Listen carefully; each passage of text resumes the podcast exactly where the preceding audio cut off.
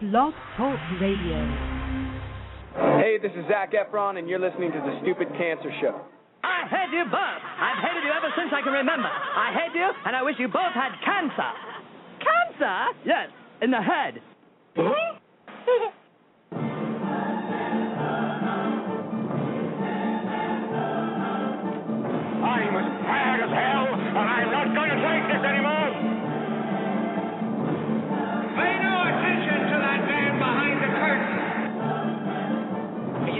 You telling me you built a time machine? Out of a DeLorean?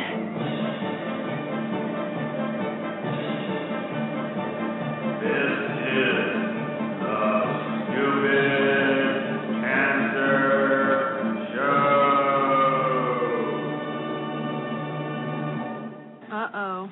Sounds like somebody's got a case of the Mondays. Because he has a lot of chutzpah.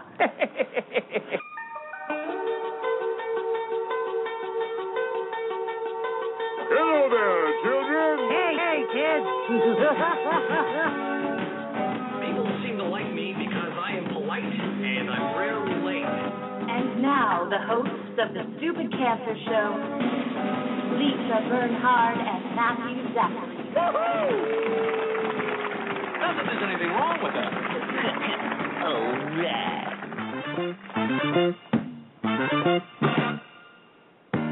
Monday, November. What is today? Holy crap. Dear It's November 14th. Yeah, November 14th. I All put the day wrong, long. I put the wrong date in. What a great way to start the show, folks. Welcome to the Stupid Cancer Show, the voice of young adults with cancer. I'm Matthew Zachary, a 15-year young adult survivor of pediatric brain cancer. And I'm Lisa Bernhard, 16-year young adult breast cancer survivor, and we're your hosts for the Stupid Cancer Show. Epic fail on my part. It's not okay. So, It's not okay. that okay? It's not okay that 70,000 young adults are diagnosed with cancer every year. So, got cancer under 40 sucks, huh? Time to get busy living, folks, because the Stupid Cancer Show is here to change the world one chemo infusion at a time. Tonight's show, stirring things up. Matthew, isn't what- that what we do every week? Yeah, but we got a chef on tonight, so That's there's a right. there's a pun intended. We are very excited. Hans Ruffert, young adult survivor of stomach cancer. Yes, stomach cancer.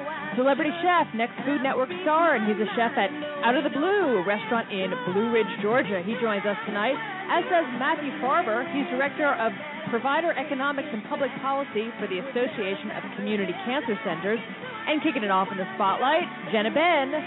She is founder of, she's a gray zone lymphoma survivor and founder of the Twist Out Cancer Foundation. Matthew. The Stupid Cancer Show is a production of the I'm Too Young For This! Cancer Foundation online at stupidcancer.com. We're not your father's cancer society, and we are bringing the cause of cancer under 40 to the national spotlight where it belongs. So, welcome aboard. Another fun-filled and exciting romp to the hay on tonight's Stupid Cancer Show, where remission is not a cure and survivorship is all that matters. And a stupid cancer welcome to any and all of our first time listeners here on the Blog Talk Radio Network and on iTunes. Download is free. It's easy. It's automatic. As we broadcast live from the chemo deck, our fabulous studio in downtown Manhattan. And as a final reminder, the Stupid Cancer Show has a live interactive chat room during each and every broadcast. We invite you to join in the fun, connect with our friends, and ask questions of our guests. And with that, I will reaffirm it is November 14th. That it is. Monday. 111411. We got past the 11 11 11. We did. Yep. Um, who's here tonight? Mr. Kenny Kane. Hello. Welcome Kenny. back. Big Red. Dr. Reverend Mr. James Manning. What up, Matt? How you doing? Good. Listen, How are look you? at him. He said, "What up?" I'm, I'm kind of getting That's- used to the radio loosening now. up. He's You went like the stiffest That- copper rod. That is a major step forward. What you're, up? you're, you're beating me into submission. I'm I'm used to the radio now. It's like a what up, y'all. yeah. It's not that bad. Damn. And returning champion Kimberly Hellum in the house. hey, Kim. Hey, how is it going? Ooh. Oh, She's taking it. She's taking I You're just it. wanted to. I wanted to go to a saucy place. late nights here on Blog Yeah. Talk Radio. That's right. Is Wait. this Cinemax? Cinemax After Dark. It is exactly. now. Exactly. Well, if- right. if that's the case, then I have to play. um I don't even have it anymore. Matt, are you okay? I'm um searching for that It's not song. okay. It's not okay. Matt Matt didn't have He's- a brain fart. He had a brain shart. He's I not, did. He's not okay. No, I don't have it. I thought I had the Marvin Gaye song. Wow, wow, wow, wow. Or we could just go boom, chicka, boom, chicka, boom. Yeah. Yeah, you can tell the joke Anyway. too. What do you get when you combine a brown chicken and a brown cow? brown chicken brown cow. There you go. Yeah, Very I'm nice. um I'm notably impressed. you liked it. I I Everybody I, have, liked I kind of have no choice. Well, it happened. I'm actually more impressed that James is loosening up. Yeah. I James think is- that's James the has news got of the his week. funk on. I think this weekend helped. Did you drink in Austin? A little bit. He did. I watched the man down some beverages. Three margaritas. Yeah. Wow. Did they have tequila in them? Or were they virgin Did they- margaritas? No, they they had tequila. They were in a baby bottle. yeah. Wow. No, Kenny, uh, James, and I were at the Livestrong Young Adult Alliance annual meeting, Yes, you were. which is the last meeting of the Livestrong Young Adult Alliance because it is now just called the Young Adult Alliance, and it is no longer affiliated with Livestrong. Okay. You well, wanna lo- explain that, loosely though? affiliated. It has- Livestrong is going to fund it, but the Young Adult Alliance.org is now its own nonprofit organization separate from Livestrong.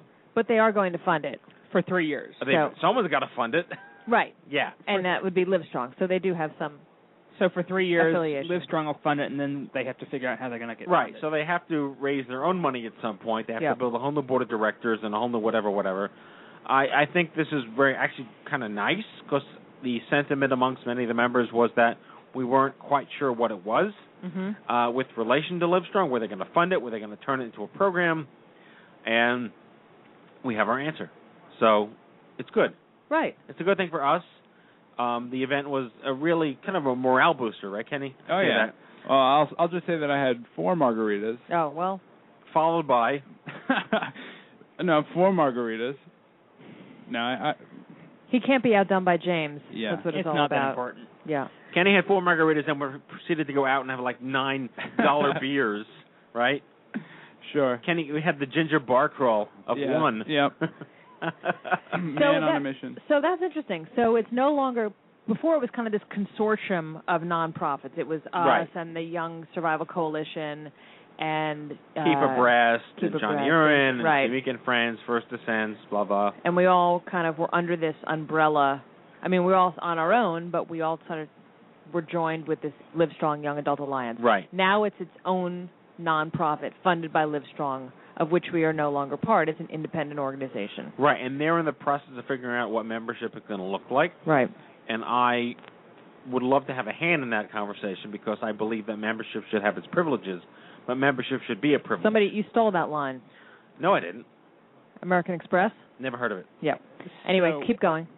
That membership should be an entitlement, not a right, Mhm. and that membership should have a privilege of membership, but there should be certain things you need to do to be a member. Like health care, an entitlement, not a right. Exactly. Mhm. Precisely. Gesundheit.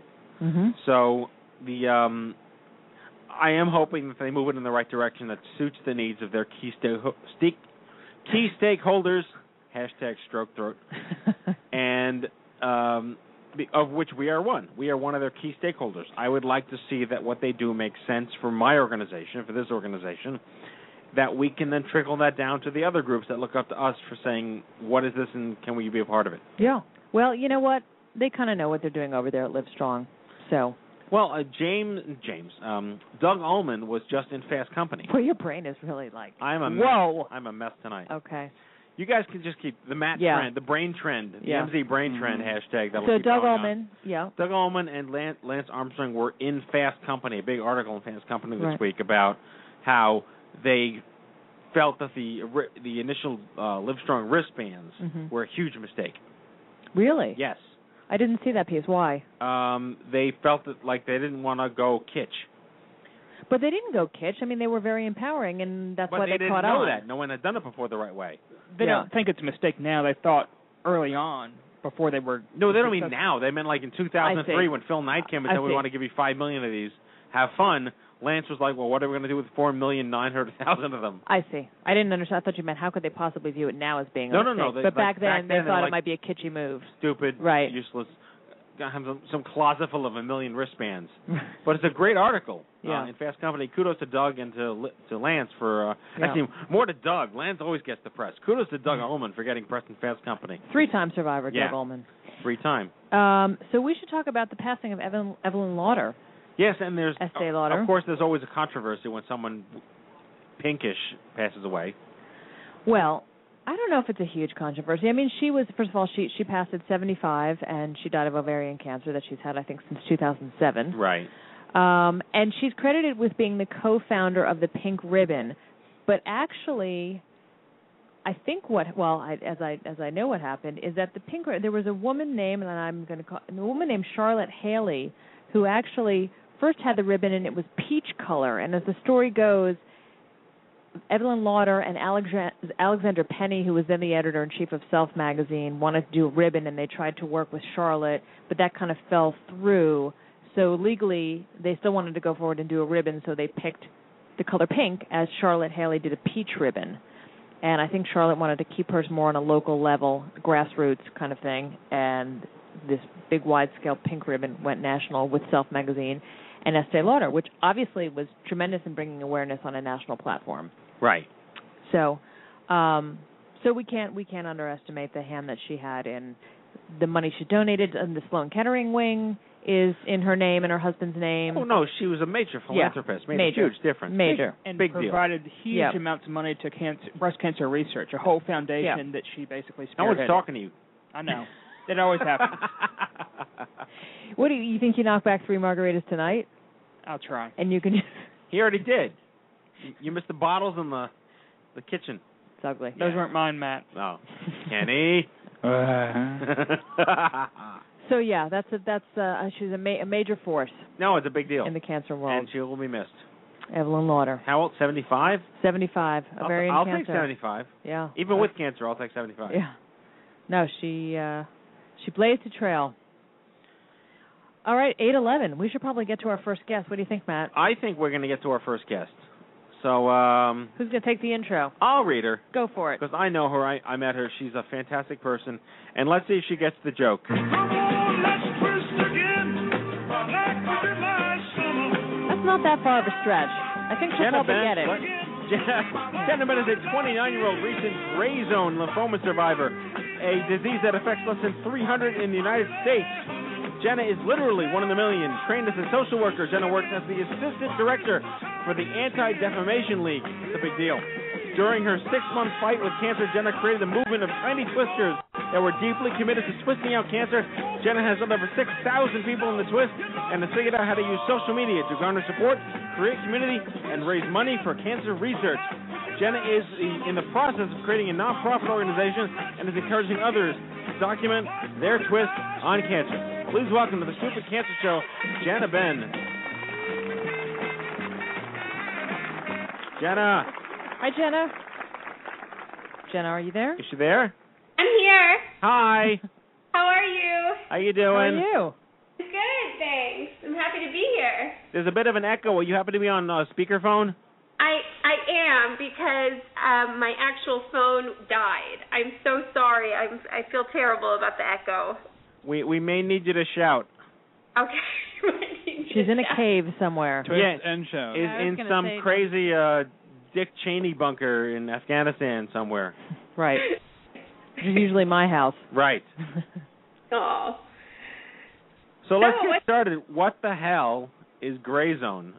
Yeah, I don't recommend gray zone lymphoma. It sucks. Um, it's essentially a crossbreed between Hodgkin's and non-Hodgkin's. So they initially had diagnosed me with Hodgkin's lymphoma, and then after doing a number of more tests, they found that I looked really like uh, I, I think of it as like a vanilla and chocolate swirl. I look like both. So, So that- I have features of Hodgkin's and some of non-Hodgkin's. So that was literally they said, "Well, you're in the gray zone." Yes, I'm in the gray zone. and they thought, "Wow, genius. Let's call it gray zone lymphoma." Oh, I mean, come up with a better name, seriously. But uh, we're few and far between. But uh, that's okay. There's some there's some bonuses to being rare, you know. And I've, I've sort of learned that uh, along the way. You get to sort of write your own story. You don't have much to compare yourself to. So that's what I've done. So, uh, how is one diagnosed with gray zone lymphoma? You were uh, you you are 29 now, but how old were you when you were diagnosed, and how difficult was that diagnosis to have been made?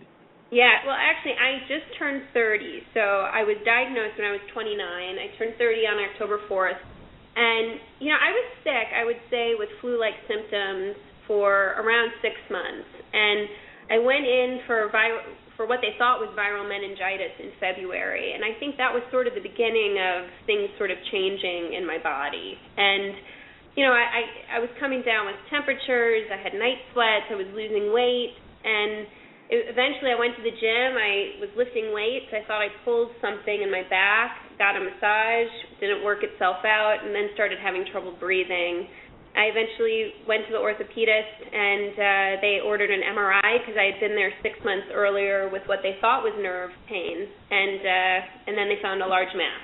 So that's sort of how it happened. So that was in December, December 20th, 2010, and I finished treatment May 10th, 2010, or 2011. Sorry, it's past May. So uh, you, you weren't like horribly misdiagnosed or run through the ringer or given like a whole bunch of hoops to jump through, correct? Well, you know, I mean, I I look back at sort of like my medical history, and I was going into the doctor around every three weeks, and they kept saying, you know, you've got a bad case of the flu.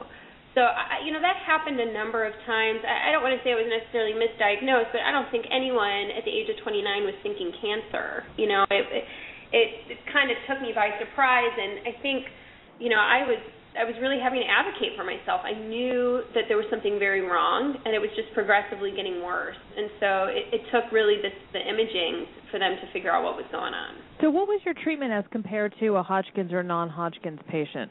Yeah, I mean, I was treated with a pretty high dose of uh, chemotherapy that was similar to a non-Hodgkin's patient. So what they wanted to do is they wanted to really overtreat my disease. Um, they didn't want to, you know, risk the potential of having a recurrence. So initially they thought that I was going to go and have ABVD, which is a typical regimen for Hodgkin's, which is where you go in every two weeks for a couple of hours and it's done outpatient. And you know, a couple of days before I started, I found out that I was starting this non-Hodgkin's regimen called R-EPOCH, which essentially made me go in. I was in inpatient for five days, hooked up to continuous chemotherapy for 120 hours each session, and that happened for six rounds. Wow. It was intense. It yeah. was not fun.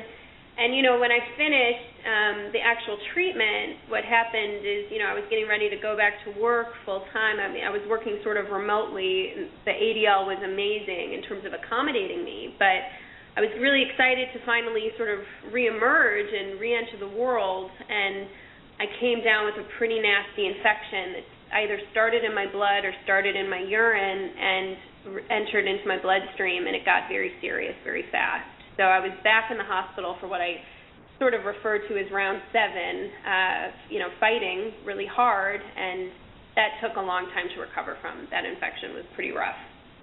Wow. So how are you? How is how are things now, health wise? Health wise, they're good. You know, I continue to have scans every six months. I have blood work done every three weeks. You know, I have what I sort of refer to as scan anxiety before I, I go in, but I've been in the, Anxiety, like it. That's a good one. yeah, I mean, I've been in the clear. I've been in remission. I was in remission actually after my first round of chemotherapy, so they really knocked it out really quick, and that was on March 3rd. And I've continued to stay in remission, and you know, I hope that it will stay that way. That's that's what I hope and pray for. Now, I had the privilege of meeting you this summer with Kenny, actually, at the Stupid Kids Cancer Boot Camp in Chicago. Yes. You, you are quite a force of nature, I have to say. Thank you. Have you always been this way, or did cancer turn you into more of a firecracker?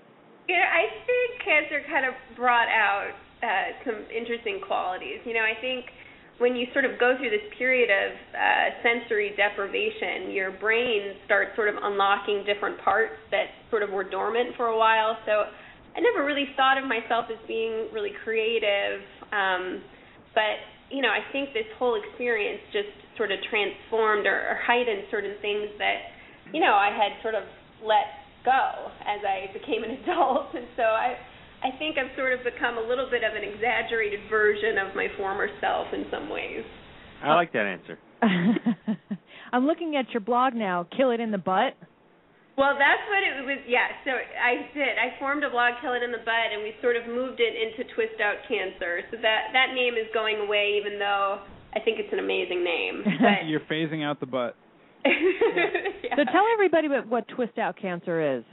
Yeah, so I mean, essentially for me, you know, when I was sick, I felt really cut off from the rest of the world. As as you all know, a cancer diagnosis is really isolating. Even if you have support, it's it you, you just feel incredibly lonely. And I found that on the days when I was really immunosuppressed and couldn't go outside, and those days were many, um, I found myself really wanting to connect with the world around me. And so, pretty soon after I was diagnosed, and when I say soon after, I mean hours after, I started a blog called Kill It in the Butt and it was a place that you know I used to sort of just initially update family and friends about what was going on with me because it just becomes very overwhelming to constantly rehash what's happening to Right. you know people that are in your world and so it started like that and then it eventually evolved into a place where I could really process what was going on and became a, a haven for me to write and to sort of express what I was dealing with and I found so I had never blogged before. I didn't know much about it. I was sort of learning as I went and as I continued writing, I started seeing, you know, the statistics going up. I started wondering who the hell was reading this. You know, people in all these different countries that I, you know, I was not familiar with anyone living there were reading, and so it started getting me interested in sort of the power of social media. And you know, as I saw the the numbers go up in terms of blog hits, I you know, in some ways felt, okay, wow, this is really powerful. I feel really supported. But at the same time, I felt isolated because I didn't know who was reading. And so in some ways, I felt somewhat disconnected. So when I was sick, I decided, okay, you know, I want to somehow see who's watching. I want to see who's a part of my fight. And I always was a dancer. I grew up loving to dance. And so I, I decided to post a video of myself when I had zero white blood count, so I had really pretty much nothing in my favor, and was pretty dizzy. And I thought, what dance move can I do?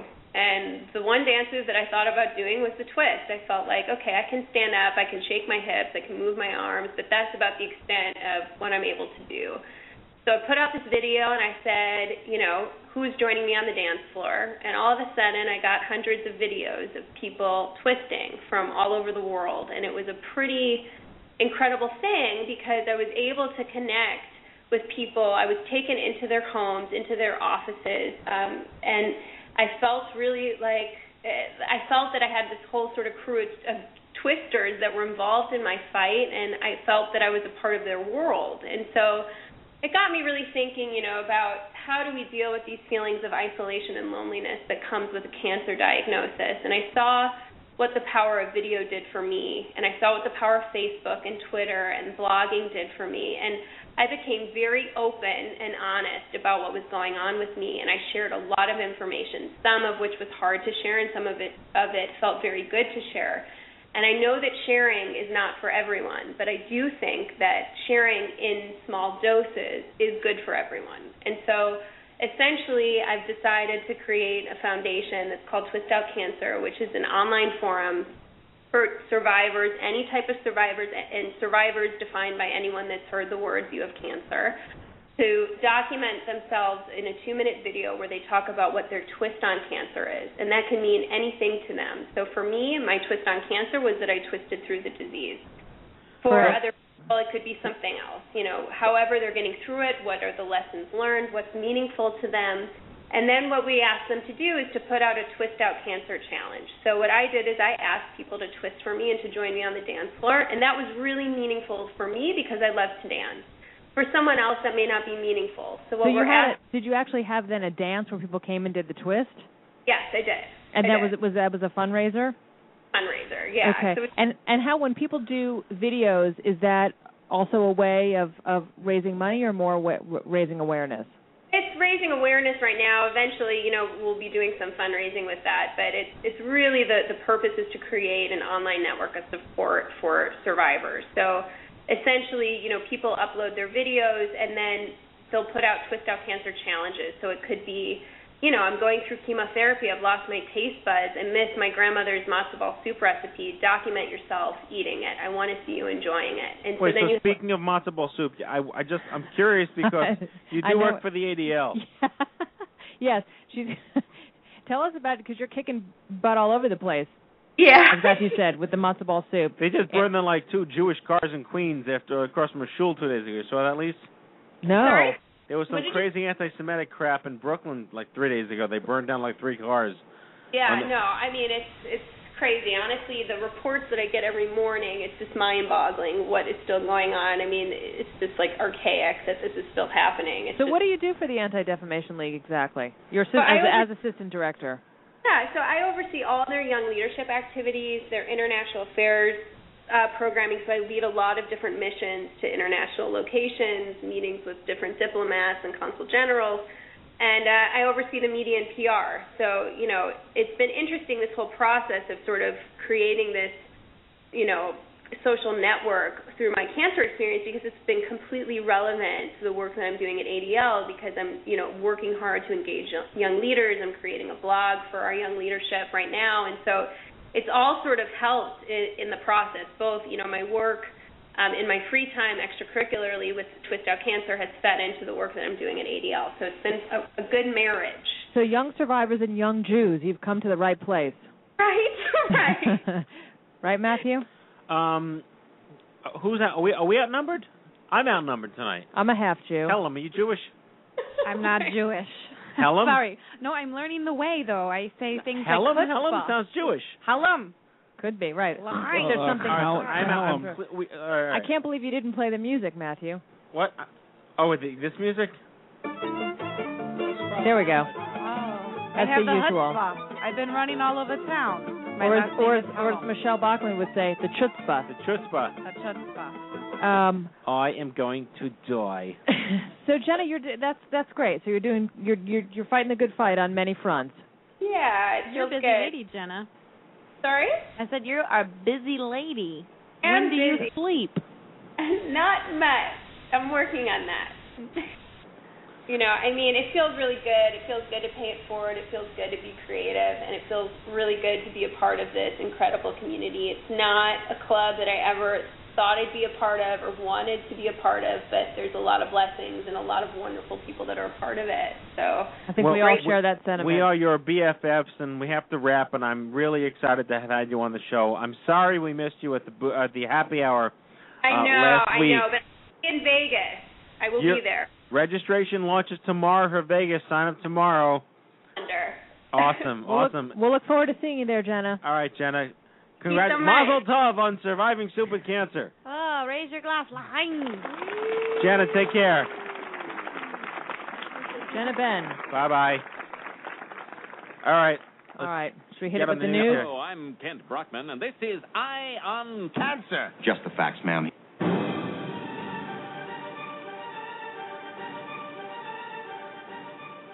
So dramatic. All right, during this part of the Stupid Cancer Show, we announce to our listeners a whole bunch of newsworthy programs, events, services, events that we don't want you missing out on. They're all free, they're just for young adults with cancer. Things like conferences, happy hours, retreats, kayaking and mountain climbing trips, finance webinars, college scholarships, bar crawls, concerts, tweet ups, support groups, and more. You have something coming up that you'd like us to talk about during this part of the show, please send us an email to info at stupidcancer.com. That's info at stupidcancer.com. Head on over to events.stupidcancer.com, your one-stop shop calendar for all your social and educational events nationwide. Stay in the loop because something could be happening in your neck of the woods, and we don't want you missing out. What's going on, fellas? Thursday night we have a stupid cancer boot camp in New Orleans, Louisiana. New Matthew. Orleans, yes. Have fun down there. My first trip ever. Nola. Tuesday night, uh, November 29th, we have a Buffalo bowling outing, uh, followed by a DC Metro happy hour the next night. Is that it? That's about it. All right. More to come soon, though. The Stupid Cancer Forums have nearly 1,200 members. Sweet. This is your premier online community to connect with survivors, patients, parents, and caregivers just like you. Visit stupidcancerforums.com and sign up with one click through Facebook. Announcing Team Stupid Cancer, our official running team for the New York City Half Marathon. Got feet? Actually, with our crew, feet are optional. Join the hippest running team within a one block radius of our office. Yes, indeed. Guaranteed Says entry. us. Says us. Guaranteed entry, low fundraising minimums, and help young adults fight stupid cancer. Visit TeamStupidCancer.com. Limited slots available. Kenny Kane's doing it, and Oh, I God. might do it. We got to get Lisa to do I Team might Stupid do Cancer. it. I the might second do it. anniversary of my demise. Yeah. awesome. Awesome. All right, registration for the OMG Cancer Summit, folks, launches tomorrow. Come on, everybody. Tomorrow, It's going to be a great one. Tuesday, November 15th. 1, 1, 2 p.m., 12 p.m. Eastern Standard Time. My brain is on fire tonight for the fifth annual OMG Cancer Summit for Young Adults in Las Vegas, Nevada, at the Palms Casino Resort. This event will be unlike any event you've ever been to, and it will fill up very, very quickly. Visit omg2012.org and get pumped for the most highly anticipated healthcare event of next year. And also check out the OMG Players Club, an exciting new fundraising challenge where you can earn up to $600 in travel, a free registration reimbursement, and a brand new iPad. OMG2012.org launches tomorrow. And, And that that is, is your your Stupid Cancer News. news. I'm so excited for OMG. It's going to be amazing. Just amazing. All right. Who do we got next, Matt? I'll, I'll read Hans because I met the man. you read Hans and I'll read Matt. You go for Hans. Hans Ruffert, born and raised a self-described in a house of a man, I am someone shoot me in the head. Born and raised in a self-described house of food, Hans Ruffert has had the pleasure of growing up with with uh, his spirit wrapped in the love of food, cooking, and the culinary arts. In 2005, the self-proclaimed simple chef found himself taping the finale for the next Food Network star, only to be ironically diagnosed with stage two stomach cancer, had half his stomach and half his esophagus removed. Now cancer free, he's gotten busy living and is back in the kitchen performing miracles every single day. Please welcome to the Stupid Cancer Show, my friend and yours, Mr. Hans Ruffert. Hans. Hello, Hey, Hans. good evening. Thanks so much for having me on. Great to have you. I love the uh, canned uh, applause. That's that's fantastic. It does sound like you just freshly opened a can of applause. It's not canned. There's No. a whole bunch of people here. Studio's packed. oh, fantastic. Well, I Packed. should put on some better clothes then.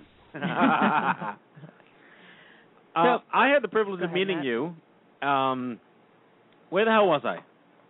Where was were- it? It was in Dallas, and right? So was I. Yeah, we were at the uh, MD Anderson Survivors Conference, and uh, I had just done a, a little bit of a cooking demo for a room full of survivors, which was, um, I have to tell you, a pretty emotional thing for me. I, It was uh, it was a neat thing to connect with that many people, um, and I know you do it quite often uh, on air.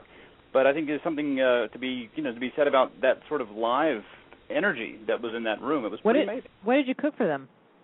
Well, so I did a uh, something from my cookbook that's called a blue and blue salad, uh, which actually features uh, both cabbage, uh, red cabbage, as well as blueberries. Because you know you always see these lists uh, that that talk about sort of the top cancer-fighting foods, and uh, I also incorporated kale in there, so it had three of the top um, cancer-fighting foods. And I think Yum. when people see kale, they think of uh, it as a four-letter word, which it is. But It's delicious Um, though. but absolutely, and, and so most people don't know what to do with it. So I wanted to incorporate um, three of those of those foods, and um, it was quite. Uh, I think it was a hit. People people seemed to enjoy it. So wait, I need to know this though. It was blueberry, kale, and what was the third ingredient? Uh, red cabbage. Red cabbage. And what did you actually do? So what was the I di- cook that every night. Yeah. Yeah. Right. So you Along when with your Big doing a Mac. for that many people on a stage where there's no um, no proper kitchen, well, obviously we're limited on what things we could could do. But so what I did was show them how to make the the dressing part of it because. You know, I think most people just buy these store-bought dressings, and if you if you take the time to read the ingredients, you can't pronounce nine tenths of them. And if you could, uh, you know, you sound like you're from uh, Lithuania. Um, and it's, it's a bunch of crap. I mean, you know, it's, it's just a bunch of stuff that you would never actually eat on its own. So Right. the, uh, the sort of premise of that demo really was to show them how ridiculously simple it is to throw together, um, you know, some incredibly good food with just a handful of ingredients, and and uh, you know, it doesn't have to be as complicated. I think as, as sometimes uh, people want you to think it is. And and uh, was this the very first time you've done a performance or a speaking engagement or something like this at a cancer event?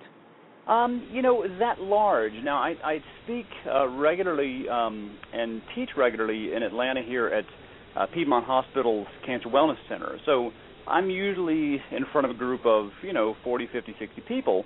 Um, but you know, and, and, and I know them quite well, so it's a it's a different thing. Um, you know, when you have people literally from all over the world there, that was uh, a very impressive event. So, biggest one for sure. So so we have to talk about the irony of this moment, uh, in that you are a chef and you are diagnosed with cancer of all places, your stomach and your esophagus. Yeah, Uh, that is. Um, you know, I, I grew up watching uh, Monty Python, and so I've always been a huge. um, and so, you know, the, the sort of dark humor of of that was not lost on me. And you know, as you mentioned in the intro, they did um, take half of my stomach and half of my esophagus uh, six years ago now. But this year in March, um, they had to go back in and uh, do my 11th surgery, which was to remove the rest of my stomach, uh, as well as about 90% of what was left of my esophagus, leaving me with only about three inches of my original esophagus. Um, so, so yeah, it's um, it is definitely ironic. Um, but it's, if anything, I think it sort of heightened my love of food. You know, so that was kind of the, the premise as I sat down to write a cookbook. Um, my my sort of focus had shifted from quantity to quality. Um, so you know, the, the title is "Eat Like There's No Tomorrow," and it's not meant to be in, in a morbid kind of way, but in sort of a celebratory way. You know, my focus is now on you know the quality of food because I don't have I have no storage whatsoever. I have no stomach at all. So since I can't store food, I can only eat small amounts at a time. So what I eat, it damn well better be good food. You know. Right. So so let's let's back up a bit. Eleven surgeries, and you also had part of your right shoulder kind of harvested for for one of the surgeries. Is That's that right? Um, I uh, I'm missing a couple ribs now, as well as uh, a portion of my collarbone. It's always fun, you know, when you when you go in to do uh, your scans, and you guys you know this scenario, and so you're not always assigned to the same technician, and so they they they kind of step behind their little panel so they don't get exposed to the radiation. Then they Right. make their little first test X-ray, and I always kind of see their face sort of twist up and. And then they look at the screen, they look at me, and they look at the screen, and they kind of lean over and go, "Do you know you're missing like uh, whole bunch no, of it was here when I got here. that's exactly what I want to say. I want to lean back and go, no, gosh, I was in perfect working condition when I got here.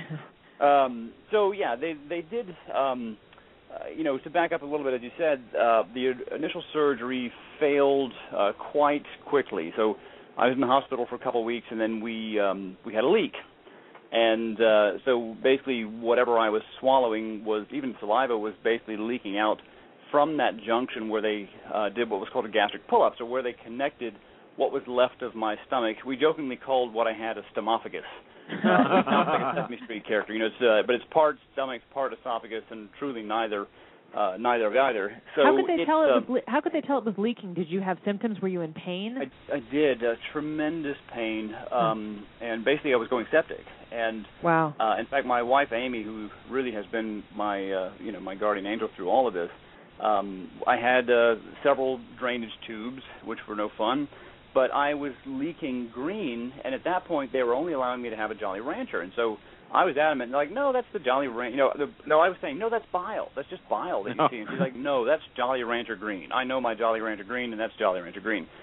And sure enough, is what was happening was um, whatever I was swallowing was leaking out uh, my my chest tube.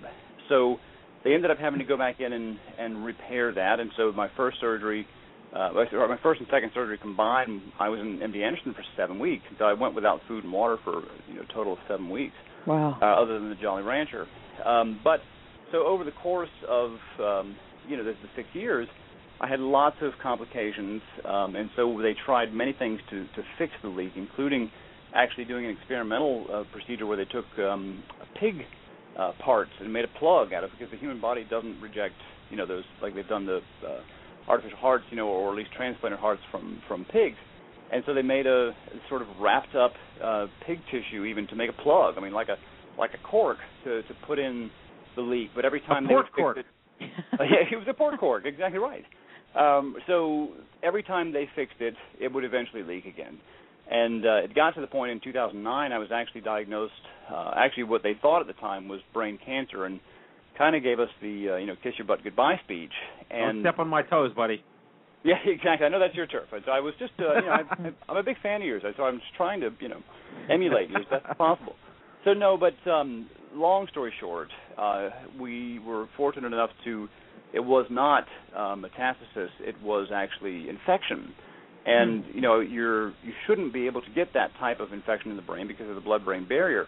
But what was happening was it was leaking from that leak at the anastomosis or the junction in my, uh, you know, in my gut uh, into a, an abscess next to my lung, and then somehow communicating to the lung and then going to the brain. So I had strep Wow. uh, in the brain, and I had about ten sort of ping pong ball size abscesses in my brain.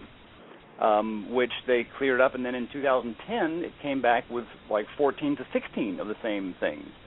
Uh, so, you know, what they told me was that a two percent chance of surviving the gastric cancer, but the brain infections were so deadly and so severe that there really isn't a number small enough to assign to my odds of surviving those.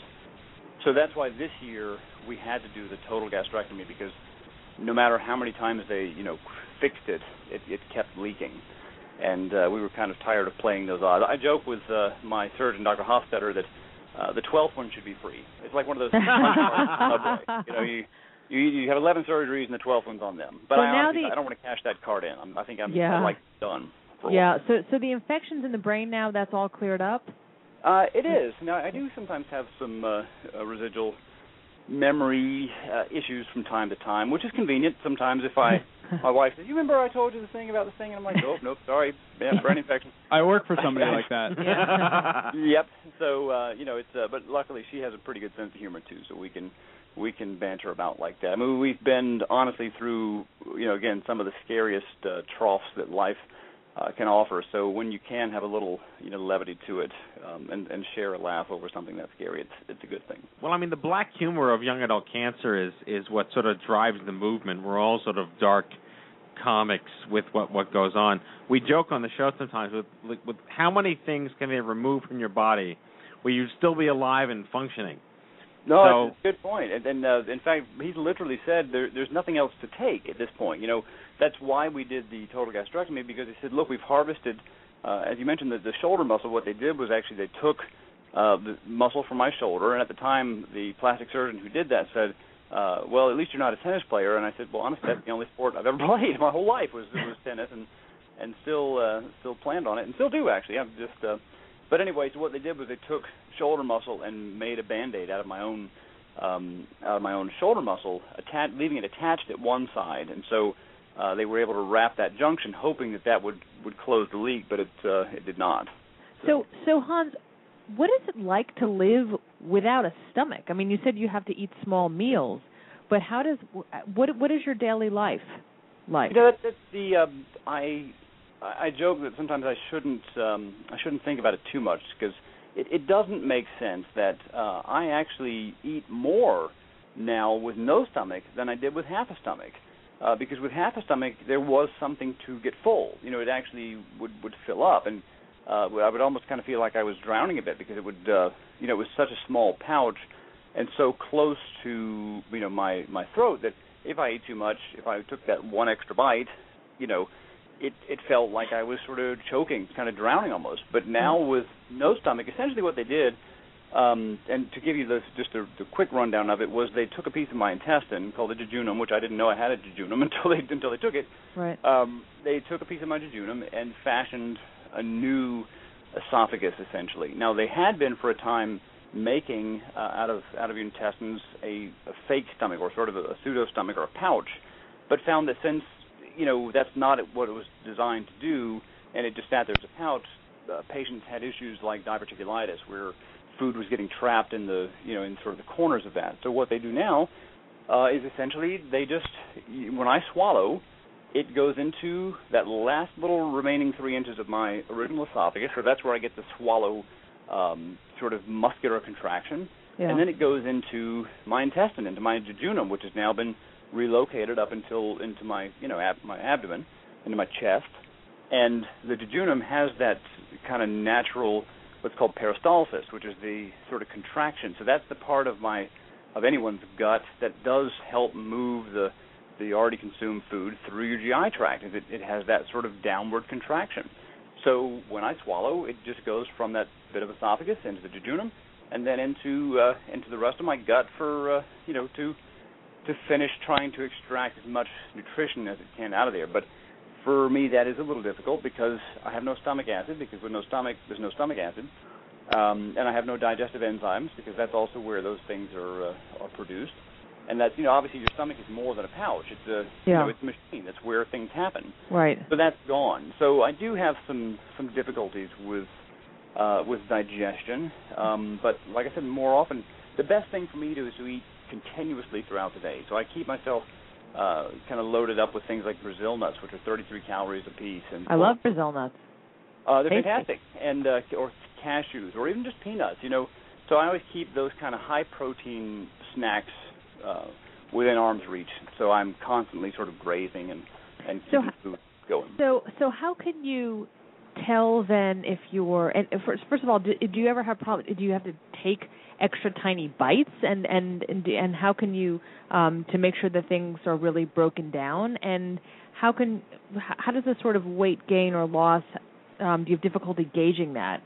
Sure, and, and honestly, uh, weight gain is a challenge for me. So I, you know, I originally was 215 pounds. When I was on the Next Food Network star in 2005, I gained a, a little extra weight, and I was up to 215 pounds.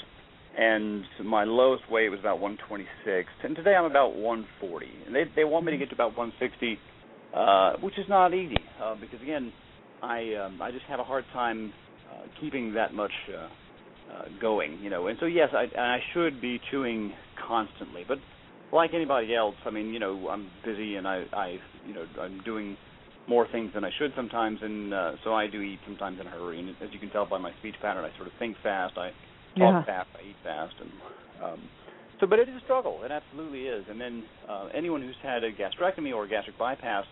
Uh, there's something called dumping syndrome, and dumping syndrome sounds like a bathroom, uh, you know, problem but it actually refers to how how quickly food sort of dumps from one stage to the next. And so uh, the side effects of that are things like hypoglycemic shock, which um, you know you kind of get the, the shakes and very weak. And um, so the the foods that are high in fat and high in sugars that would make me gain weight uh, trigger that dumping syndrome. And essentially, it just food moves through my body too quickly, and I don't. Uh, I'm not able to extrapolate all the nutrition that I should. Well, our James, our production assistant, has a question here, but I, but I have to say this is it sounds difficult, and and I applaud you. I mean, you've you've gone through an amazing and uh, journey here, and your your spirit is incredible. Um, it's it's I'm sure it's difficult for you. It's fascinating actually to hear you discuss all of this, though. I'm, I'm such an education. But James, Well, jump in you. with your. Hi, you hi Hans. Uh, just a quick question for you. Oh, sure. I've got food allergies. I've got you know tons that I have to deal with when I go into a restaurant. What does that present problems for you? And then even when you're traveling through airports, how do how do you deal with that? Uh, that's a good question. In fact, I'm leaving tomorrow for Italy. I'm actually going to cook at a food and wine festival uh, for Oh, a week. Um, but uh, yeah, it, it is tough. And you know what's? Um, I, luckily, I don't have any food allergies. Uh, knock on wood. Um, and the other thing is, people don't believe me when I say that I don't have a stomach. Like for a time, I would try to order a smaller portion, uh, you know, saying that look, I, I don't have a stomach, or at that point, I don't have half a stomach, or I don't have a stomach and I would always be met by sort of a, "Oh, you cheap ass! You're just trying to, you know, get away with by ordering a kids meal." Um, but in truth, you know, I've gotten to the point now where I can eat about what all of us should be eating. So my portion size is what they really recommend for an adult to eat, which is a protein about the size of a deck of cards, you know, about a half a cup full of leafy greens or a half a cup of a of a starch, that kind of thing. And so that's again the the portion that your nutritionist or dietitian would tell you that's the correct portion. So a, kid's meal Hmm. in most restaurants is really what we should be eating. Right. So is Um, it more or less just portion, and then you can eat almost anything you want? That's true. That's pretty much well, you know, I I don't do well with spicy anymore, which is sad because I I do love uh some good spicy food. So that's an issue for me because again, I don't have any of the sort of protective uh things because you know, normally your stomach helps break that thing down enough whatever it is you've eaten uh to a stage where it's a little less harsh on your guts because the acids have broken things down. And it's also mixing with other foods that you've eaten and liquids that you've consumed. And so but for me it's pretty much a straight shot into the intestines. And if you know you know that can be a delicate balance. I mean you know there are days where you just kind of feel like you know what did i do to deserve this? Well that i have a lot of those days too where uh, i have problems intestinally um So, so me like- ask, so, so, so Yeah, with the with the days of the deep fried ghost pepper and, and Four Loko behind you, yes exactly right. And um, uh no more of that uh no habaneros or or those kind of things. Um, Th- or the uh spicy vindaloo. I love indian Hmm. uh food so i would love like a lamb vindaloo sort of thing or even uh you know even vegetarian vindaloo and so those days sadly are gone. But that's okay. There's plenty of other things to uh, to enjoy there. I mean, the the whole focus of the show, the whole focus of our organization is to highlight how different it is to be diagnosed with cancer when you're a young adult. and that you're just trying to live your life, you're trying to make your marriage work, you you may be raising kids, want to have kids, Sure. you know, getting your job back, the irony of it being your job is your cancer affects your job kind of thing. You know, I was a concert pianist, I lost the use of my life and I had to give up my career. So, Right. you know, I can relate completely to everything you're going through and I'm amazed and inspired by how you you you kept going with this. I guess my question to you that I know that our audience loves to hear the answer to from people is how do you respond to people that say, "But you look great"? Wow, you know that's uh, that's a good question because I've I've been told um, uh, by by friends um, that um, they'll say, "Wow, you know you look great. What's your secret?" So folks who didn't know my cancer diagnosis that want to know what my weight loss secret is, and I'll say, "Wow, it, it's highly effective, but I wouldn't recommend it." You know, um, my weight loss secrets. But yeah, it's always sort of this consolation thing. I know exactly what you mean. Is there? It's almost like as an aside, "Oh, but you look fantastic," but I I am a skinny dude, and there's that whole for me, you know, professionally, as you mentioned, uh, there's the whole never trust a skinny chef stigma, um, and so you know, Volta that- Mario. yeah, exactly.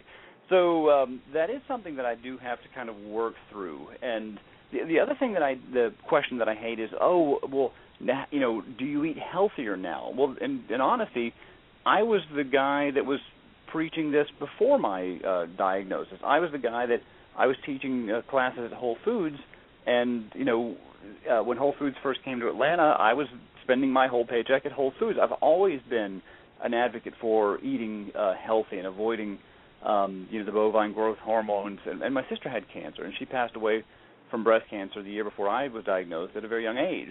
Um, and you've seen food come through the back of the restaurant. You know, you know where to why to, where to buy things and where not to. Sure, exactly right. And uh, we've always uh, kept a little garden. So I was an advocate for this before. So I, it uh, it does kind of irk me when people assume that my cancer came from poor choices in my life rather than from just a crap hand that I was dealt. And you know, uh, I, they always want to know what my symptoms were because they want to know, you know, if if they're going to get away uh, with the the crap life that they're living. You know. Um, so yeah, that's it is it definitely is an interesting thing thing when people ask those questions. You know. Hans, we have to wrap just in a minute, but before we go, tell us, um, and particularly I'm a former editor of TV Guide, having covered this stuff, so you are on the next Food Network star.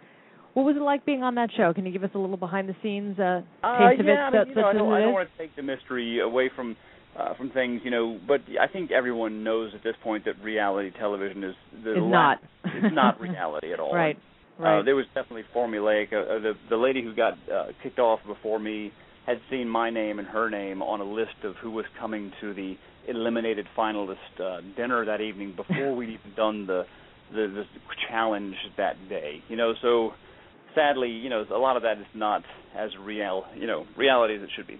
But so you weren't so you weren't shocked by Kim Kardashian's divorce then? Oh no, no, no. but you know, having said that, if they asked me today to come back and and do it again, and even told me, look, you're going to be eliminated the third in the show, I still would do it again because I made such incredible friends that are still to this day my friends, and it was just damn fun. I mean, I'm cooking on somebody else's tab, you know what I Yeah, mean, like yeah. in New York, and so I'd do it again. It was a lot of fun. So your restaurant's called Out of the Blue. No, no, I'm sorry. The the, um, the restaurant's actually called the Woodbridge Inn. Oh, sorry, Um, Woodbridge the Inn. Out of the Blue is a, a dear friend of mine. Uh, it's a gourmet shop that I that I kind of in cahoots with. Oh, the uh, gourmet but shop, the restaurant's okay. called the Woodbridge Inn. My folks uh, bought it in 1976, which is where I grew up, and uh, my wife and I still you know still run it today. So um, uh, I'm proud of it. It's a little little sleepy town called Jasper. The hotel was built in 1880, and it's just a it's a really cool, charming place. Jasper, Georgia, right? Jasper, Georgia. Yep. It's, uh, you cross a little wooden bridge, and you're a kind of on an oasis. That's great. And uh, all right, so we got to wrap. But congratulations, you're doing Rachael Ray. I heard you said, or, well, or you're. I've got to fight for Rachael Ray and also the show The Doctors, and um, hopefully New York Times is going to feature something for Thanksgiving from my book. And again, the book's called Eat Like There's No Tomorrow, and um, I I'm proud of it. It's uh, you know my cancer tale as well as um, some some good uh, healthy recipes. Eat like there's no tomorrow. We're proud of you too, bro. Tell them Stupid Cancer says hello. Great to have you, All Hans. my my pleasure, Nate. Anytime you guys uh, want some cooking segments or whatever you want to do, I'm I'm game. Just let me know. We love it. We love it. Be careful what you wish for. Exactly. oh yeah. Cheers, guys. Thanks so much. All right, All right, bye. Hans we'll see you Ruffert, soon. everybody. Thank you. Ruffert. What a cool guy. No, he's amazing. So upbeat. He is Great energy. He's just cool. He's Great guest. and he's genuine. He's not like trying to put on like a front because he's what he's just he's genuine. He's he's dealing with this in, in I mean, I couldn't make this up. I got three letters for you. OMG. OMG. Mm. Maybe we'll Mm. see. Mm. Entirely possible. Mm. All right, our next guest tonight is another good friend of mine. Let's uh, cue All right, him you up. You do it then. You do all the intros, Matt. All right, we're That's gonna, it. It's that kind of show. Uh, we'll rickroll him. You got this, Matt. You can do it. I feel it's in you. Say it sexier. That wasn't me. That was Kim. I'm telling you to say it sexier than her. Oh. It's a sex off show. No, Kenny, Kenny, Kenny will say it sexier. Kenny, say it Go ahead. Kenny. Go for it, Matt. Matthew Farber is the Director of Provider Economics and Public Policy for the Association of Community Cancer Centers. For five years, he has worked with the Centers for Medicaid and Medicare Services, Congress, the Government Accountability Office, the Medicare Payment Advisory Commission, and other key policymakers in Washington, D.C. to help ensure patient access to quality cancer care and community cancer programs and in physician offices. Mr. Farber received his BA in International Affairs and Political Science from the George Washington University and his MA in Political Management from the George Washington University Graduate School of Political Management. Please welcome to the Stupid Cancer Show, my friend and yours, one and only, Matt Farber. Hi, Matt. Hi, how you doing? Welcome to the All show, right. bro. Thanks for having me. We're excited to have you on the show. Matt is going to be uh, at OMG also. Nice. Looking forward to it, absolutely. Well, he's got a heck of a lot of credentials, so I'm glad about that. I was kind of we have no cho- anyone with those credentials. You have to have I them in. Vegas. Yeah. So congratulate your undergraduate and graduate degrees have finally earned you something credible. You're coming to Vegas. It's about time. Credible says us. We So- make we make Vegas credible. so I wanted Matt on the show tonight because it, it actually does tie into the theme of stirring stirring the pot in a sense. Steer it up, Bob Marley. because you are here to hold people accountable. You are here to make sure things get done uh, to the best of your ability. And I mean, if I'm paraphrasing, please correct me. But I I was always quite taken with with what ACCC does, uh, and I'd love you to share that with the crowd so they know why you're on the show. And then I want to bring it back to because I know you were listening to the end of Hans's uh, his um you know his story Interview. his interview and this is an amazing generation that finds its way to live in every way possible in a system that's almost set up against itself. So I'd love you to just introduce yourself, introduce your work with ACCC, and uh, we'll take the conversation from there.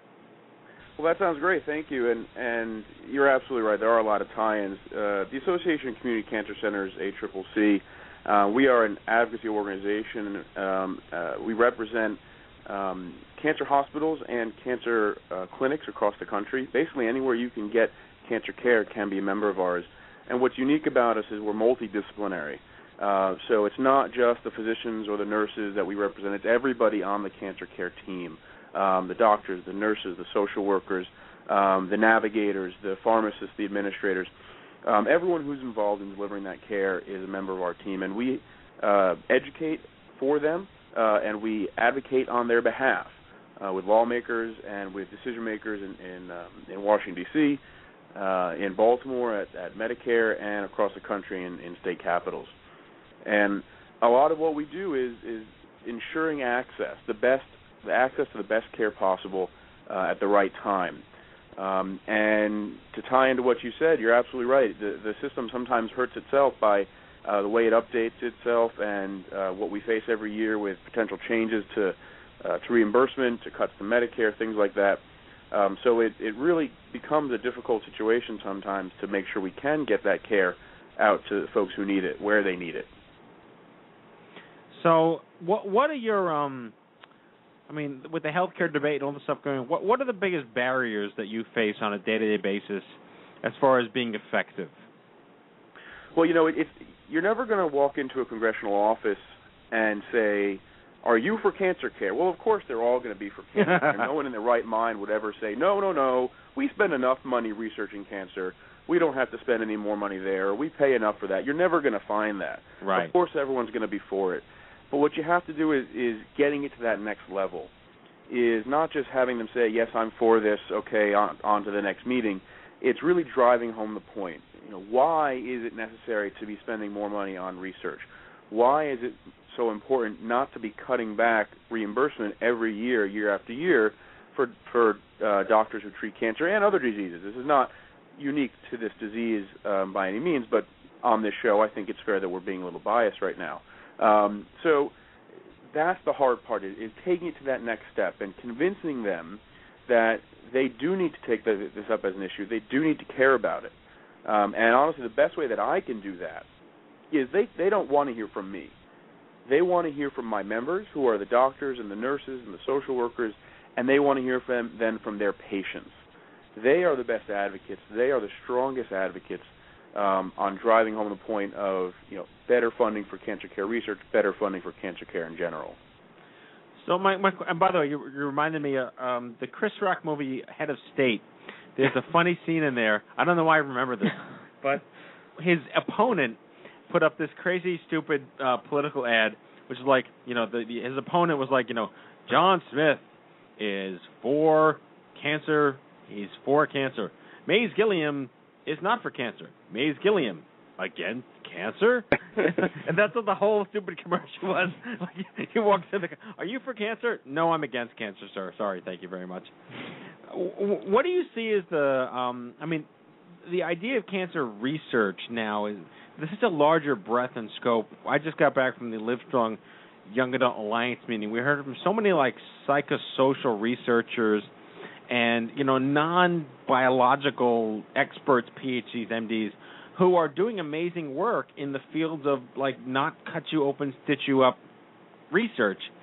Is is is the idea of survivorship in the consciousness of you know the the types of shifts and changes that you're looking to affect? You know, more and more it is, and that's a great point. You know, what we have done and what the very smart researchers and and doctors across the country have done is is create um, this chronic condition called cancer, and so survivorship becomes so important that it's not just you're treating the patient and then that's it. You know, years and years ago, um, it was a lot different when there was only a couple or handful of drugs available, and you pretty much knew what the diagnosis was going to be and what the expectations were, and that's changed completely.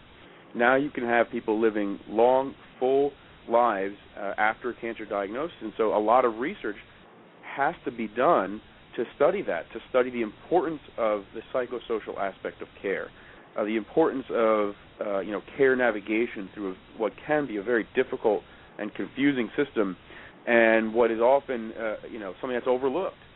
The entire idea of care navigation, of survivorship services, these are not things that are traditionally paid for. When you're thinking about you know, going to the doctor's office and getting um, something billed, you go in and get a test done, this and that. The doctors can write it down. These are services that they perform that they really have no uh, ability to bill for. Um, and so I think it's fantastic that you have uh, these people with PhDs in other than chemistry or biology who are studying these other aspects of psychosocial care and you know what happens to the patients afterwards 10 years down the line 20 years down the line um, and what are the types of care that have to be uh, uh, given at that point and that can't be ignored so Matt, how does it how does a cancer center become a member of the Association of Community Cancer Centers, and then speak specifically to your role as head of the Provider Economics and Public Policy Division? Sure. Well, you know, it, it's uh, incredibly easy to become a member. Basically, if you provide um, uh, cancer care um, in the United States, you essentially are eligible to become members. Um, and you know, we we do really provide a lot of great information, especially around some of those um, other pieces that we just mentioned. We we have a program on setting up a survivorship program. We have a program on on setting up a patient navigation system within your within your um, uh, facility. And building off our last speaker that you guys just had, we're currently developing a new set of guidelines for setting up a cancer nutrition program in oh, your hospital because nutrition services are becoming such an important part, um, you know, of that cancer survivorship program at these hospitals. Um, so you know, we try and provide a lot of those resources to our members. Um, as for what I do, I handle more of the uh, policy issues and reimbursement issues that we face. So we've certainly been very busy lately uh, with healthcare reform. Certainly very interested in the in the, in the announcement today that Uh, the Supreme Court will be taking up the The ruling next summer. Yeah. Uh, yeah, so that'll be that'll really make for an exciting 2012. Um, Flesh that out. Tell everybody what went down today. Matt. Oh yeah. Um. Well, the Obama health care law that passed what two years ago, a year ago or so. 2010. Um, yeah, they've been fighting its constitutionality because it forces Americans to have to own Right. uh, health insurance. So finally, the Supreme Court, after months and months of whatever, you know, this district court and whatever, the Supreme Court is finally hearing the case for the constitutionality of the Obama health care law um, to determine whether it is constitutional, and it could be.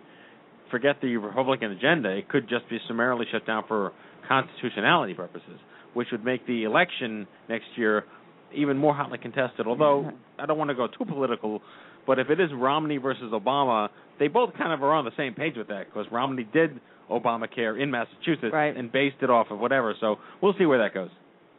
Right, and I think an important thing to to note, and again, I agree. I don't want to get too political here. It's it's too late for that in the day. But um, the important thing here is one of the great things that healthcare reform did institute was eliminating um, insurance companies from denying coverage due to pre-existing conditions, Right. which a lot of Big cancer one for us. have that problem. It's a big win. Um, is you have a pre-existing condition for the rest of your life, essentially. And so, starting in 2014, insurance companies can no longer deny you due to that pre-existing condition.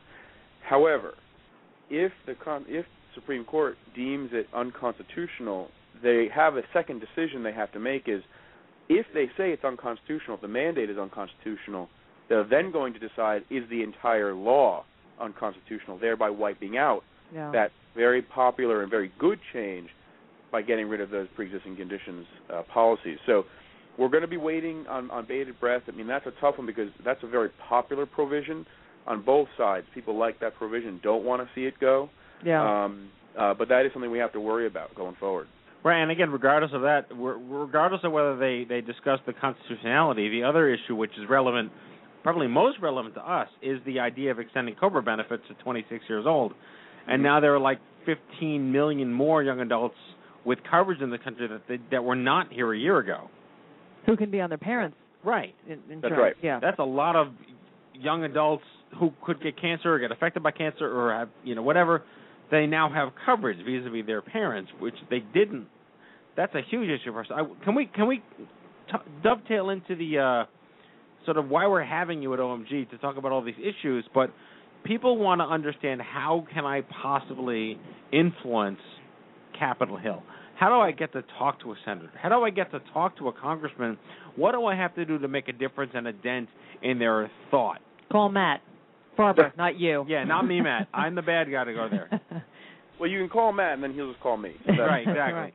Middle Um, no, I mean, you know, the reason that that you asked me, at least I think the reason that you asked me to speak at your conference in Las Vegas is that e- every individual can make a difference, and I don't want to, you know, sound too, you know, um, preachy or anything like that, but it really does matter, and you re- you all really can make a difference by calling in or writing in and getting in touch with your elected officials. They need to know the issues. If you feel that there is something related to cancer care or anything else, but let's just stick on topic of cancer care that you think is not correct. For example, you think that there should be um, more uh, funds towards survivorship research or towards um, uh, something else within your local area at, at your hospital. It's important to, for them to know about it because if you don't tell them, they're not going to find out potentially. So it, it's it's on everybody, each individual, to get in touch with their elected officials or to work with organizations like this one um, to make sure that they are aware of what the issues are. Um, and even if you uh, have one time visited a congressional office, you know, maybe three years ago and told them your story, you have to do it again because chances are the people, the staff members who you spoke to that first time, they're not there anymore. Um, there's very high turnover uh, on Capitol Hill in Congress when it comes to staff members. With next year's election, there could be very high turnover with the elected officials also, so that's yet to be seen. Um, so it's important to continually tell your story. Those are the most powerful messages. Not any message that a lobbyist can say, not any message that even a, a physician can say. It's the patients, the people who've been through the process, who have gotten the care. They are the most powerful advocates for change. Um, you see it all the time. I mean, look at things, you know, like um, uh, you know, some gun control laws have come out of people who've been involved in gun gun violence. Um, similar things Right. to that. It happens because of people have advocated for things that have happened to them. That's really So true. getting- It's like De- Debbie Wasserman Schultz, who's been on our show, uh, involved Rosa DeLauro involved in. I mean, a lot of you well, know. Matthew White, If you're affected by it, Ryan White, if you're- Ryan White. Mm-hmm. uh, I'm t- yeah, talking Congress people. Yes. No, I mean like like why like laws that that have been brought to light because of horrible things that have happened to people. Yeah, but and, but but I mean, but but but Congress people in particular who've been hit with cancer and Oh, yeah. disease, Yes, yes. like those two, Rosa DeLauro and Debbie Wasserman Schultz, um, particularly have been effective. Who who else is on the forefront of leading um, other strong voices? Well, of course, Anthony Weiner was. He was. He was. Yeah, Uh, there, big- there there are a number of uh, people in Congress who are very good with issues surrounding cancer care. I mean, as you can imagine, it is nearly impossible to find out of the 535 people who are in Congress right now, there is probably not one who in some way has not been touched by cancer, whether directly to them or a family Yeah. member, as I'm sure you can imagine. And so all of them are aware of the issues um, that uh, cancer patients and cancer survivors face. I mean, obviously, um, you know, we lost a very good uh, advocate in, in, in Ted Kennedy uh, Yeah. last year. Um, He was always very strong on, on cancer issues, but you know, really, you do have quite a few people there. There is a cancer caucus um, in in the House of Representatives, so it is members who know that cancer is an important enough issue for them that they want to take this up and, and belong to this caucus because the issues are important to them. So I think that just kind of goes to show you how important this issue is. Um, that they have a group that meets and discusses issues just for this uh, this one issue. Young James, our production assistant, has a question. James. Young James. Okay. So um, we've been talking, or the healthcare debate was talking about the fee for service model that physicians only get paid for the services they provide, and the more services they provide, the more they get paid. Do you think that's going to change anytime soon? That's a great question. Um, you're right. I mean, the way that, that the system is set up now is, you know, if a doctor bills for a service, he can get paid for that service. Uh, perform a service, bills for it, gets paid for it. Yes, I do believe that is beginning to change, and we're already st- starting to see signs of that. And cancer is a difficult um, disease state to do this in, but they are trying. To give you one example, there is an insurer that is starting to pay or is look trying to pay based on episodic care.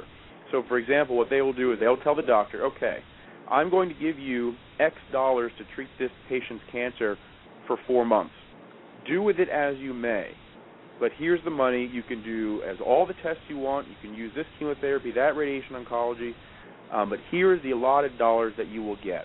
Now, it's not just a number picked out of the sky. It is based on the guidelines for proper treatment um, uh, of that cancer. But that is one way that they are starting to move into. So, you know, within that money, the doctor can do as much or as little as as, made, as they deem necessary, um, and they're just getting that one pot of money at the beginning of the care. And Um, where that's would your example? where would your clients fall in the spectrum of whether or not they'd be for or against that? Well, it's difficult because cancer, obviously, like I said, cancer is a tough disease to, to move into with that. Uh, as an example, diabetes care uh, management is a little bit simpler to do, you know, like I just mentioned. But because cancer is so personalized, what works for one does not necessarily work for another. I'm sure you've heard many, many experiences of that with, with your guests over the, uh, over the course of your shows. Um, so it's hard to say, okay, this treatment is always going to work for everybody. You know, that's why we have second line and third line and fourth line treatments um, in cancer care. So it's difficult. I think our members recognize that a change has to happen um, because the current system is starting to shift, um, and so they are gearing up for that and getting ready for that. And so essentially, what they want to ensure, the key point is that uh, our physicians are still able to give the best quality care that they deem necessary in whatever system kind of comes down the line from private payers, from Medicare, or whomever. Um, we certainly don't want to handcuff the doctors and take away their decision-making process. We want to make sure they still have that decision-making powers to, to use whatever treatments they seem best, and that's what's most important to us. That our providers can give their patients the best treatment. So, all right, we have to wrap the segment, but one last question for you. Um, what's the website for ACCC, and what can the layperson do to help you guys be more effective? Well, the website is www.accc-cancer.org. Don't just do acc.org. That's going to take you somewhere totally different. Um, but uh, the layperson can get involved. Um, of course, you can always volunteer at your local cancer center, at your hospital. That's always very appreciated.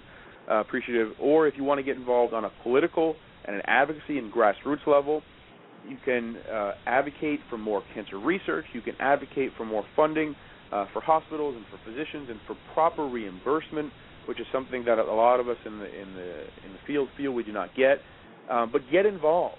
Um, you can be a cancer survivor. You can be a relative of a cancer survivor. It, it doesn't matter. You cannot be touched by cancer at all. But get involved, and that's the message we're really going to take to the conference in Las Vegas in March, and really push that you can get involved. It's very easy, and you can make a big difference doing so. Well said. Well said. Like a true champion. I really appreciate you coming on the show. We'll have you back next spring because we're going to start teasing all the uh, wonderful breakout sessions we're going to have. And uh, spread the word. OMG 2012 Vegas launches tomorrow. Matt Farber. Thanks a lot, guys. Matthew Farber, thank you so Thanks much. so Take care. Matt Farber, everybody from ACCC, the Association of Community Cancer Centers. Good stuff. Took me three times to get it right in the chat room, but That's it's, okay. but it's posted. I forgive you, Lisa. I know. I forgive you. Thank you. All right, let's rush over to our closing sequence. Prepare to activate. Uh, I hear there's rumors on the uh, internets. You ever seen a grown man naked? And so, to all of you, a fond farewell. Hooray, I'm helping. You are a meathead. Oh, Magoo, You've done it again. That was so terrible, I think you gave me cancer. All right, that is tonight's show, number 205. We hope you had as much fun as we did poking a stick at Stupid Cancer. We'd like to thank our on-air and in-studio guests, Kenny Kane, James Manning, Kimberly Hellum, Jenna Benn, Hans Ruffert, and Matthew Farber. All right, everybody, join us next week as we discuss advanced and chronic cancer with Tani Bahti. She is a certified hospice and palliative nurse, author of Dying to Know, Straight Talk About Death and Dying, and a producer of Living Through Dying, The Struggle for Grace, founder and executive director of Passages. Also, Jenny Greenfield, hospice social worker and volunteer at Camp Make a Dream. And you know her, you love her, rock star, Survivor Spotlight, Allie Ward. Bring it. Come on, young adult survivor ovarian cancer, and she's the chair of the OMG 2012 Cancer Summit Steering Committee. If you've missed any of our past shows, download them all for free on iTunes anytime at iTunes.stupidcancer.com or check out the archives at stupidcancershow.com. Remember, folks, if it ain't stupid, it ain't cancer.